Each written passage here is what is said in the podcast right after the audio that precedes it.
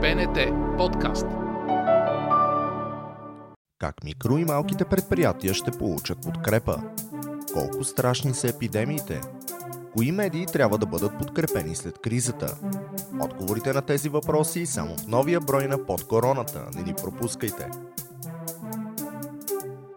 Здравейте, това е епизод 15 на Под короната, подкаста на БНТ, в който следим всичко важно около пандемията COVID-19 и показваме как се променя животът ни в последните дни. Вече можете да ни чуете в Apple Podcast, Spotify и SoundCloud. Тази седмица Под короната ще ви предложи два заключителни епизода тях ще говорим не само за това какво се случи, но и как ще продължим от тук нататък. Фокусирали сме се върху економиката и бизнеса, тъй като вярваме, че те са фундаментално важни за развитието на обществото, за сигурността и благосъстоянието ни. Днес ще говорим с главния редактор на сайта Manager News Ирина Велева последния епизод на Под короната, който ще бъде достъпен в платформите в последния ден на извънредното положение, ще чуем мнението и прогнозите на Илина Бисерова, водещата на Бизнес БГ, което можете да гледате по БНТ всяка сряда от 21 часа. Ще си говорим за пари за твоите пари, за вашия бизнес. Какво влиза и какво излиза от нашия джоб. Дали повече да пестим или повече да харчим. Да инвестираме ли и в какво и с кого. Ще ни удари ли кризата и колко време ще ни отнеме, за да се изправим и да се отлепим от дъното. Мнението на експерти, финансисти, банкери и политици, но най-вече на бизнеса. Бизнес БГ, 21 часа всяка сряда по БНТ.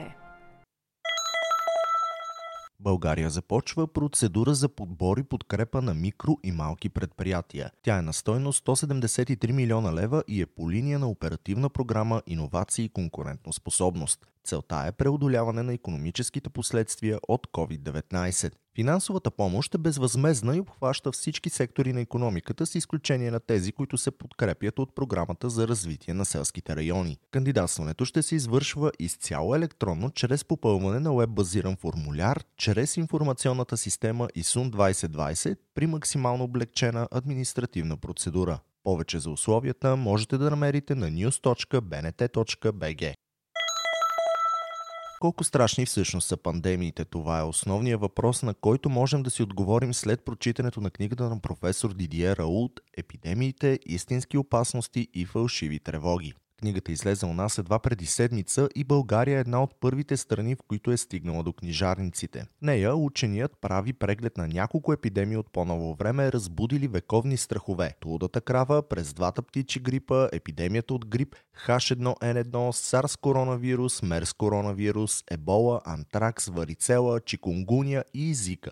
Разбира се, засегната и ситуацията с COVID-19. Интересната част в разсъжденията на професор Раулт е разликата в реалната опасност от дадени вируси, медийното отразяване и политическите решения в няколко държави. Участвал съм в борбата с няколко мощни епидемии, в справянето с няколко здравни кризи, натоварен съм бил с мисии от Министерството на здравеопазването и изследванията, така че имам пълното право да се изказвам за тези здравни кризи, включително и за биотероризма и доколкото ми е известно съм най-цитираният експерт в областта на инфекциозните заболявания в света. Думите разбира се не са мои, а на автора на книгата. Уточнението му може би е важно, тъй като развитието на социалните мрежи и медийното свръхпредлагане дава трибуна и на хора, които нямат познания или нямат опит в областта. Дидиер Роуд обаче има и двете и за това книгата му истински си заслужава. Като член на научния комитет към здравния министр на 16 март той разкри първите положителни тестове за хлорохина като ефективно лечение срещу COVID-19.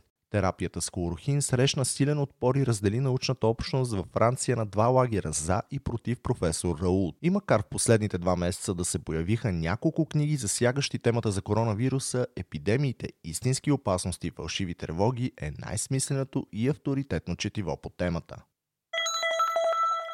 Още важна, актуална и проверена информация за коронавируса можете да откриете в секцията на COVID-19 мобилното ни приложение на новините.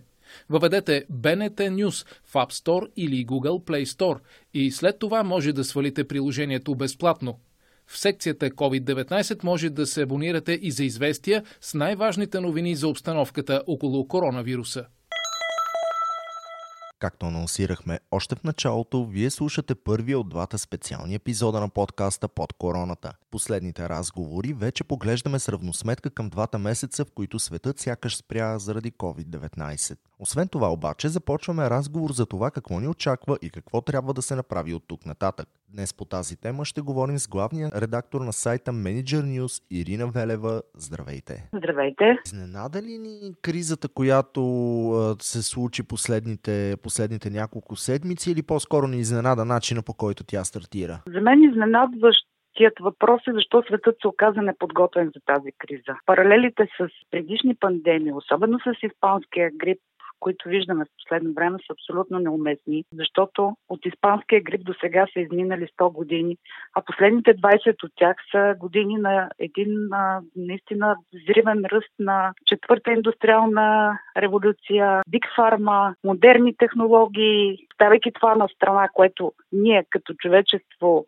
сме а, очаквали, че ще ни гарантира много по-бърза, сигурна реакция в такива моменти и вероятно сме се предоверили на това усещане. Си задаваме въпроса къде са защитните мрежи на света. Под защитни мрежи имам предвид хилядите милиарди, които се дават непрекъснато за национални сигурности в на, на ниво държави, на ниво глобална мрежа на национална сигурност. Това са едни действително важни въпроси, които според мен те първа във времето ще се търсят отговори, защото все още като общества сме зашеметени от този шок, от това, което се случи толкова внезапно и ни затвори по домовете. Мисля, че те първо обществата ще започнат да търсят отговорите на тези въпроси и правителствата, както и, и а, глобалните организации дължат отговор на въпросите какво се случи с защитните мрежи на света, защо те не сработиха. А сред тези въпроси можем ли да сложим и този, дали наистина фундамента на дори големи, популярни така изглеждащи стабилни бизнеси всъщност не е по-слаб, отколкото сме очаквали? В случая големите бизнеси страдат така, както страдат и обикновените граждани, защото те бяха поставени в условия на внезапен локдаун. Истината е, че бизнесите навсякъде по света са много по-подготвени от правителствата за реакции на кризи, защото в тяхната философия така нареченият кризисен менеджмент е много добре разработен оттрениран, изготвени са планове за реакции, но когато просто ти наредят спираме полетите, няма какво да направиш.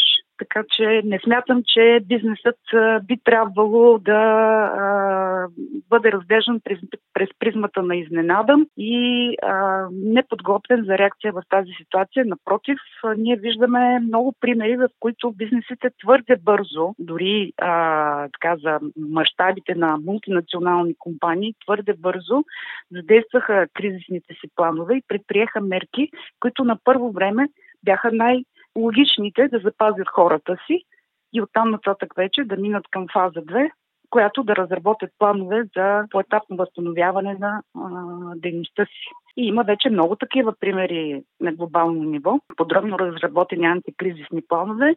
Сещам се за един такъв пресен пример. Това е Volkswagen, които разработиха програма в 100 точки, в която това е като нов протокол за работа на безопасност, в която а, дава а, универсален подход на всичките им подразделения навсякъде по света, как да възстановят производството си, като продължават да пазят здравето на служителите си. А само здравните мерки, мерките за безопасност ли ще са едно от нещата, които ще се променят от тук нататък? Какви всъщност са проблемите и предизвикателствата пред економиките? Безспорно големите предизвикателства са точно тези неочаквани тежки шокове финансови, които бяха предизвикани от налагането на ограничителните мерки. Дълго време ще виждаме ефектите от а, тези шокове и особено за тези бизнеси, които наистина няма да могат да продължат дейността си.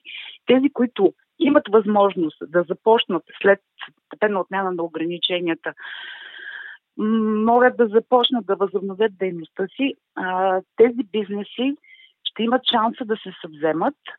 Със сигурност те са си научили добре уроците и в този момент и гъвкаво ще променят подхода, начина си на действие, начина на правене на бизнес. Голямата неизвестна е какво ще се случи с бизнеси, които така иначе няма да могат да започнат, няма да могат да рестартират. Това до голяма степен е туризма, а, авиацията в международен мащаб. Все пак това навсякъде са едни структуроопределящи бизнеси. Ние чухме много истории в последните два месеца за хората на първа линия, но кои са героите на бизнеса? Има ли добри примери, които се родиха или се развиха в времето на пандемията? Вижте, за мен герои в бизнеса са всички, които успяха а, да пренастроят много бързо производствата си, изключително и преминаване към друг тип дейност, за да запазят споминъка на хората си, казано на хубав български язик. Защото да правиш бизнес не е просто да правиш приходи и да забогатяваш, каквато е, за съжаление, масовата представа на българина бизнесът до голяма степен е огромна отговорност, носиш отговорност за живота, здравето и прехраната на всички, които работят за теб. И за мен герои са всички унези в бизнеси в България, които а, намериха начин да запазят работата на хората си. Пълно е с такива истории. Включително има и много истории, в които виждаме, че има бизнес лидери, които са отишли толкова напред в разработването на антикризисните си планове, че включително са предвидели ситуация с хоризонт до две години. Ако няма възможност държава вериги за доставки да осигуряват най- най-важното като доставка на храна и лекарства, те имат такъв Б-план, който да, да осигуряват а, храна на своите работници чрез малки помощни стопанства, запаси от медикаменти и всичко останало. Има много такива примери в България. И това показва, че не случайно бизнесът е новият лидер на доверие, както показаха резултатите от анкетата на Световния економически форум тая година. Част от всичко това ли е, е социалната отговорност? Видяхме в последните седмици бизнеси, които проявиха социална отговорност, но тя ясно осъзната ли беше или по-скоро целеше да повиши имиджа на дадени компании? Със сигурност има един, условно да го наречем, изчислен маркетинг ефект. Истината е, че бизнесът първо реагира наистина с социално отговорни компании. След това се появиха маркетинговите проучвания, които казаха, че потребителят ще запомни тези брандове, които са реагирали с съчувствие, отговорно, солидарно и ще накаже тези, които са проявили безразличие и нелоялни практики. Така че в крайна сметка, да, репутацията за брандовете е важна в този момент. Тя е част от проектирането на кампаниите, но тя е част и от очакванията към тях, така че съвсем нормално беше да а, проявят точно такъв рефлекс. А на какво като цяло трябва да научи кризата с COVID-19, менеджерите, всички собственици на бизнеси? Знаете ли, уроците първа ще бъдат а, дефинирани. Трудно ми е да говоря от името на всички менеджери, но съм сигурна, че повечето от тях ще седнат и ще си прередактират кризисните планове и това е едно от първите неща, които ще се случи като ефект от тази криза, т.е. ще заложат още нови, неочаквани предизвикателства, за които трябва да бъдат готови. Целият разговор, който всички водим като общество и като медии в проясняването на цялата картина в последните два месеца, някак си като че ли остана на заден план разговор за, за нас медиите. Как се отразява кризата на медиите в последните няколко седмици? Медиите се намират в много интересна ситуация, защото следните 20 години със сигурност едва ли са имали такъв а, златен момент с а, толкова повишен интерес към тях, с толкова висока концентрация на обществено внимание. Проблемът същото време е, че те не могат да монетаризират този интерес по простата причина, че ограниченията, вложените противоепидемични мерки се отразиха, на, преплан... като, се отразиха като ефект в препланиране на бюджетите за реклама. Медиите, които са прозрачни, които работят на пазарен принцип, разчитат точно на този основен източник на приходи. Така че проблемът от тук нататък ще бъде да оцелеят медиите, които м- запазиха обективно, хладнокръвно присъствие, отговориха на очакванията на своите читатели, но в същото време, покрай това, те, те са като част от цялата тая верига на доставка на информация, да я наречем, нямат възможност да имат такива приходи, съответстващи на интереса към тях, най-вече поради наистина тази извънредна ситуация. Очаквам да има като последващи ефекти, включително и а, така крайно негативни резултати за някои медии.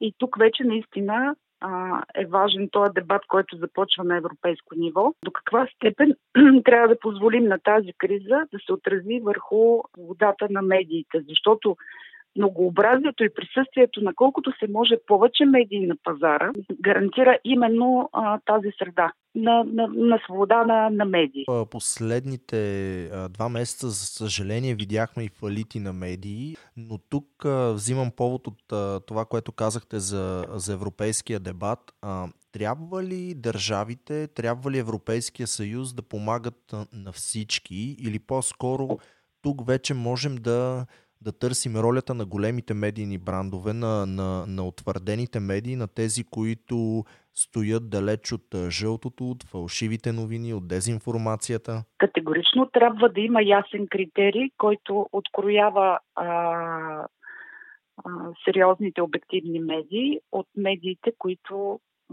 действително имат така склонността да печелят а, през точно такъв тип нерегламентирани практики.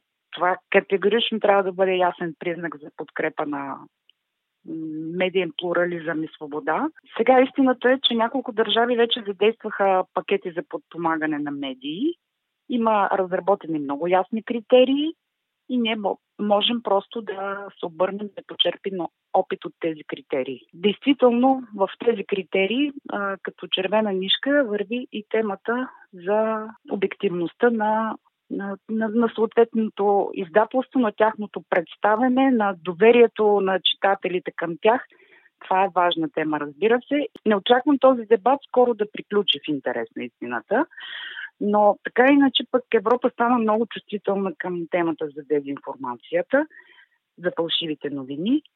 И хубаво е, че кризата даде възможност към темата за фалшивите новини да се добави, да се надгради и темата за присъствието и подкрепата на, на медиите с доказана репутация, с добри практики с читателско доверие. Всъщност можем да включим и не само печатните медии, можем да включим и а, сайтовете, както и електронните медии. Между другото, ако този дебат продължи прекалено дълго, няма ли всъщност да се обезмисли а, една такава мярка, една такава помощ от страна дали на всяка една държава, дали на Европейския съюз като цяло? Има, има такъв риск, действително, защото доста медии а, всъщност зависят пряко от постъпления от реклами, така че те в, в момента са в а, ситуацията, в която рекламните бюджети са замразени, продажбите на печатни издания рязко са спаднали поради ограничителните мерки. Тоест, при медиите действително тази криза се отразява много сериозно. А че електронните медии и онлайн медиите също трябва да присъстват в този дебат, няма никакво съмнение и те присъстват. Аз това, което четох последно като дискусии от Европейската комисия, те без, въобще без, безусловно включват и електронните медии в дебата за подкрепа на а, свободата на словото. И ако вече минем така по-лично за, за, за финал на нашия разговор, кое е най-важното послание, най-важните уроци, които ще останат лично за вас след последните два месеца? Уроците, които бих споделила, не са нови за мен. Те са част от моята лична житейска философия. Единият е готви се за най-лошото, очаквай по-добри времена. Вторият урок е правилата се спазват само от силните. Е, имаше един, е, едно тълкуване по време на карантината, че хората с силна воля, силен дух, силен характер се противопоставят на правилата, докато останалите, които ги спазват, са едва ли не слаби, безропотни, безхарактерни. Искам да кажа на всички от тези, които са в първия лагер, че да спазваш правилата, да преодоляваш себе си, в името на общо добро, общо благо, да преодоляваш собственото си его, е по-трудно, отколкото да не ги спазваш. Така че това са моите два урока. Това бе всичко от под короната за днес. Очаквайте последния епизод от поредицата в Apple Podcast, Spotify и SoundCloud. Той ще излезе в последния ден на извънредното положение и в него ще си говорим с водещата на Бизнес БГ или на Бисерова. Преди да се разделим, напомням, че на сайта bnt.bg можете да откриете обновената програма на Българската национална телевизия, както и темите за деня в учебните модули с БНТ на училище по БНТ 2 и БНТ 4. С БНТ на училище има и своята Viber общност. Така, уроците в помощ на ученици и родители имат още един канал, чрез който може да се следи програмата с часовете и предметите на БНТ 2 и БНТ 4, както и да се гледат повторения на пропуснати уроци. Следете всичко важно за коронавируса в специалната секция COVID-19 на news.bnt.bg. Ако имате въпроси около коронавируса, можете да се обадите денонощно на телефонен номер с код 02 807 8757. Спазвайте препоръките на властите и най-важното, не се поддавайте на паника. БНТ подкаст.